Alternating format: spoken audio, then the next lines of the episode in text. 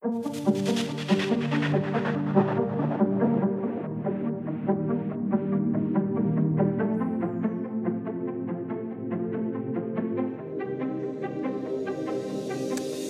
här är Professorpodden och i den här poddserien har jag, Karin Gyllenklev, äran att få intervjua de nyaste professorerna på Högskolan Väst. Men idag är första gången jag inte får göra det IRL, uh, inte ett verkligt möte riktigt. Uh, god morgon professor Per Asmo. God morgon, god morgon. Vart är du någonstans? Jag är i Kapstaden. Ja, men du jobbar där ganska mycket. Ursäkta, jag är förkyld också så det låter lite rassligt. Men eh, jo, jag jobbar där också. Vi håller på och bygger upp eh, ett nytt gemensamt internationellt masterprogram bland annat. Och förutom forskningssamarbeten. Så det har jag hållit på med här en vecka eller två nu. Ja, ja men vad spännande. Jag vet ju att du är lite förälskad i, i Sydafrika som land. Kan inte du berätta vad det är du gillar?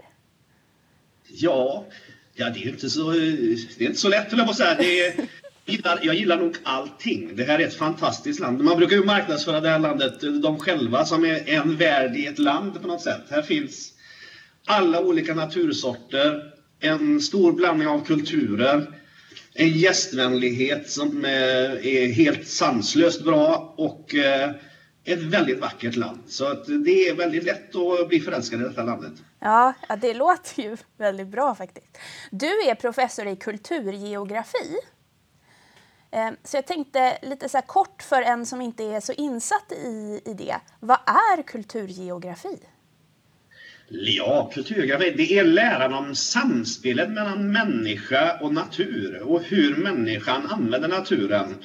Så att, eh, och det innebär att man tittar ju på områden, det är ju det som är geografins grundkärna. Liksom, att det, man generaliserar inte på det sättet utan man identifierar unika företeelser i mångt och mycket i olika områden och sen kan man jämföra dem. Mm. Så det är väl grunden egentligen att hitta ett bra samspel. Eh, det är ju, därmed så är kulturgeografi också tvärvetenskapligt för det innefattar ju nästan lite av varje faktiskt. Ja, Eh, innan vi pratar mer om, om eh, vad du forskar kring just i, i kulturgeografi så tänkte jag att vi kan backtracka lite. Eh, för du har ju en lång Sydafrika-relation men du har ju en desto längre Afrika-relation. Du har ju till exempel varit biståndsarbetare. Ja, det stämmer. Jag har, eh, jag har faktiskt varit på den här kontinenten till och från sedan eh, slutet av 80-talet. Ja. Faktiskt. Och sedan på 90-talet så har jag jobbat för Sida, jag har varit biståndsexpert, jag har varit biståndskonsult, jag har bedrivit forskning och då har jag bott framförallt i Tanzania, där bodde jag i många år. Och sen har jag bott i Kenya och jag har bott i Uganda lite grann också. Och sen de sista 20 åren så har jag varit eh, mestadels i Sydafrika. Ja, men som jag förstått det är ändå Tanzania liksom ditt eh, hemmaland i Afrika? Ja, det var ju där, jag bodde ju där i över 5-6 år totalt. Och det, det gör ju att man blir liksom man får det som ett hemmaland. Jag flyttade dit, jag lärde mig språket, jag, jag hade det som hemmaland. Och det, det har gjort att det har en speciell plats i mitt hjärta lite grann. Ja. Och där tittade du lite på, var det där du tittade på jordbruksfrågor och så? Ja, det gjorde jag. Det är ett typiskt sånt här kulturgeografiskt eh, ämnesområde där vi tittade på småjordbrukares möjligheter till eh, försörjning och det blev alltså förhållandet mellan hur man utnyttjade sina naturresurser i förhållande till samhälle och ekonomi. Mm. Eh, så det var ett väldigt spännande projekt jag höll på med i många år där. Ja. Vad, vad kom du fram till? Jag kom väl fram till att eh, för det första att det är svårt att vara småjordbrukare. Eh, inte minst därför att man spelar både på en lokal marknad och den må vara okej, okay, men på den stora globala marknaden så är man en väldigt liten person. Och ju mer kommersialiserad småbönder blir, desto mer utsatta blev de också. Mm. Så att eh, ju mer lokalt man kunde utveckla sina, sin produktion, desto bättre gick det faktiskt oftast. Och det behöver inte enbart lokalt bara, men det var handel mellan länder, mellan områden. Men att finna att konkurrera gentemot EUs subventionerade jordbruk och sådär, det, det, är nästan omöjligt för småbönder i Afrika överhuvudtaget. Och det, det, det är väl ungefär det man kommer till. Så man måste hitta andra lösningar. Och de här lösningarna ska också vara hållbara, både ekonomiskt, socialt och inte minst naturmässigt. Mm.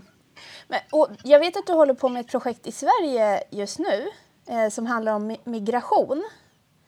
Eh, kan du inte berätta lite mer eh, på detalj vad det handlar om? Ja, det här handlar om eh, ett samarbete framförallt med Uddevalla kommun på västkusten och även Trollhättans stad har kommit in.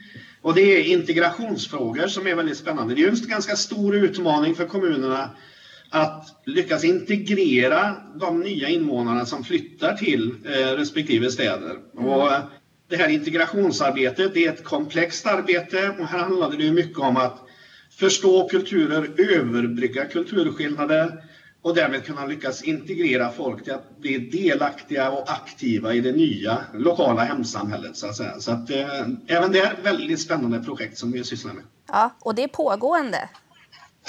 Det är pågående, ja. Mm. Så det håller på just nu. Och jag vet att där finns det också eh, lite intressanta jämförelser att göra med Sydafrika. Ja, det är, man kan nog kanske tänka sig, det låter väldigt långsökt, men jag hade faktiskt ett forskningsmöte här igår med mina kollegor i, i, här i Sydafrika och vi pratade med frivilliga organisationer som jobbar med flyktingar här i Kapstaden bland annat. Och det finns många likheter, och många utmaningar som är de samma eh, för olika områden. Och lösningarna blir ju också väldigt olika naturligtvis. Eh, Sydafrika har ju inte alls samma resurser eller möjligheter överhuvudtaget som Sverige har. Och då ska man också betänka att det är en stor flyktingdel som kommer till Sydafrika. Sydafrika är ju det rikaste landet så att säga på den afrikanska kontinenten och är därmed också väldigt attraktivt naturligtvis. Så väldigt många flyttar hit och söker sig en nytt uppehälle i Sydafrika, inte minst i Kapstadenområdet. Mm. Och här finns, man kan man ju titta på hur man agerar, hur, hur agerar staten, vad säger lagen? Eh, och hur upplever flyktingar och migranter den här nya eh, integrationssamhället, eller integrationen in i det nya samhället. Mm. Och Sydafrika är ju väldigt speciellt på det sättet. Man har ju en bakgrund i apartheid, men man ska också komma ihåg att Sydafrika är sedan länge ett väldigt mångkulturellt land. Det här finns mycket att lära från Sverige som inte har den bakgrunden av mångkulturalism som man har i Sydafrika. Mm. Ja, men för jag vet att du har sagt när vi pratat tidigare att där säger man liksom inte du är inte sydafrikan. För det finns inte riktigt en definition på vem som är sydafrikan egentligen. Nej, och det där är ju ett väldigt känsligt ämne i, i Sydafrika efter apartheidregimen. Eh, här, här fortsätter man, det man fortsatt pratar ju väldigt mycket här om eh, hudfärg, ras. Det står fortfarande beskrivet väldigt tydligt och klart. Mm. Eh, det som man gör i det här landet, vilket jag tycker är väldigt intressant, man tar i frågan. Den är jobbig, den är känslig, men man tar upp den på bordet, man diskuterar den och ventilerar den och försöker att hitta lösningar. Så att det man emellanåt kanske hör om Sydafrika som är problematiskt och så, men det är ett land som försöker att gå mot integration där alla ska vara inkluderade. Mm. Men, men det finns ju till exempel inget, inget direkt välfärdssystem där va? Om man ska kolla på lite skillnader och sånt. Nej, det gör det, det gör det inte på det sättet. Men det finns faktiskt, det är nog det enda landet på den afrikanska kontinenten som har eh, väldigt låga men dock barnbidrag, eh, pensionssystem och sådär. Det finns i Sydafrika mm. men de är väldigt små. Men det gör ändå att det finns ett slags välfärdssystem som är, även om det är väldigt litet så, så, finns det där. Och det har också en inverkan naturligtvis på hur man ska få det här till att fungera och vilka kostnader det innebär. Här ska man då betänka att här har vi ett land med väldigt hög arbetslöshet bland en fattig befolkning och en ganska liten andel då som jobbar med höga inkomster och de skattas ganska högt men den skatteintäkten räcker inte riktigt för att täcka naturligtvis. Det är ju en oerhörd utmaning i det här landet. Ja. Ja, ja men det, det verkar finnas en hel del skillnader men, men eh, kanske också en del som vi kan lära från varandra då? Absolut, här finns mycket att lära. Inte minst när det tittar på olika perspektiv på integration, hur man tittar på eh, eh, rasism är ett annat sånt här väldigt känsligt ämne och här diskuterar man det mycket mer öppet än vad man gör i Sverige. Mm. Alltså man tar tag i problematiken på ett annat sätt. Mm. Eh, Jag har ett litet segment i, i varje avsnitt eh, som, som eh, går ut på att de som lyssnar ska lära känna dig lite mer på ett personligt plan. Eh, och, eh, det här går ut på att, egentligen att du kommer avsluta mina meningar. Jaha, ja. Känns det okej? Okay? Ja, då, vi prövar får vi ja. se. Då är, eh, är den första så här då. Jag äter helst. Jag får erkänna kött. Vilket som helst, bara det är kött. Ja, eh, gärna. Ja, det, det, här är någonting som man har, har, har, fått i det sydafrikanska blodet med mig. Vi älskar rött kött och att grilla här i Sydafrika. Ja, grillat kött. Ehm, min förebild är? Nelson Mandela, skulle jag nog säga direkt. Ja, ja. Om jag var tvungen att byta yrke så skulle jag jobba med? Oj. Eh, någonting med båtar. Ja. Kapten? Nej, jag skulle nog eh, kanske bygga båtar eller få sälja båtar. Bara jag fick jobba med båtar hade varit skoj. Ja, du gillar båtar. ja, jag gillar båtar. Och den sista är min superkraft är? Oj, eh, envishet kanske. Ja. På jobb eller hemma eller överallt? Nej, det är nog mest på jobb. Mm. Eh, hemma kan jag vara ganska lat, men eh, på jobbet så ser jag till att det blir gjort. Ja. Men jag skulle säga att din superkraft är att nätverka med folk. För du håller ju på jättemycket med att starta samarbeten och sånt. Ja, det är ju i och för sig sant. Ja, jag gillar, jag tycker om att utveckla nya saker. Jag har alltid gillat det. Och, och gillar att nätverka, träffa nya människor, eh, nya kontakter. Eh, det är alltid spännande. Bara den här veckan, eh, senaste veckan jag har varit här, så har jag pratat med folk från olika universitet i Sydafrika. Jag har pratat med en norsk delegation. Jag har pratat med några svenskar.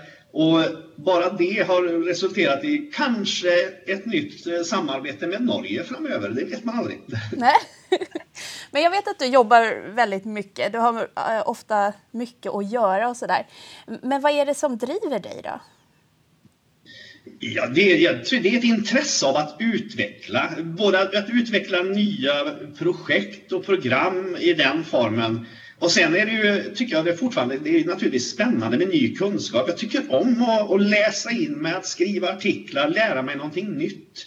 Det är ju det som är fördelen med att vara akademiker. Man blir ju aldrig fullärd. Man kan ju hela tiden hålla på och lära någonting nytt. Mm. Ja, så är det. Eh, men eh, vi börjar närma oss slutet lite, men jag har två frågor kvar som jag ändå känner att vi måste beta av. Eh, och dels är det, varför skulle du säga är forskning om kulturgeografi viktig?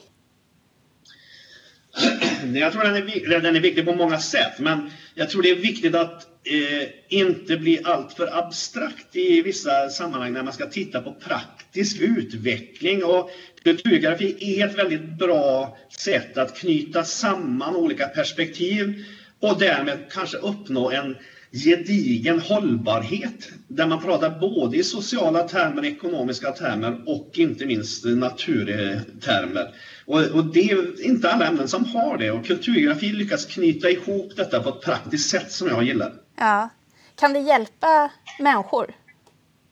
Absolut, eftersom det är kopplat till specifikt i, viss, i områden. Alltså vi, vi jobbar med människor och i deras natur och i den miljön de finns. Mm. Det är ett väldigt applicerat sätt att titta på eh, utmaningar och lösningar. Mm.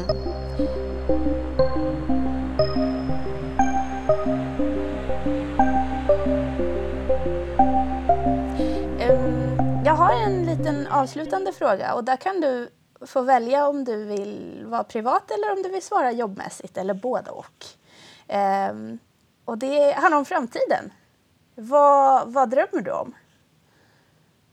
Oj, ja, det, jobbmässigt så... Eh, ja, jag har nog inte så mycket drömmar. Jag har en strategi. Eh, jag vill bygga nya masterprogram, jag vill bygga internationella program, jag vill ha upp ett nytt doktorandprogram. Det finns massvis med spännande saker man kan göra.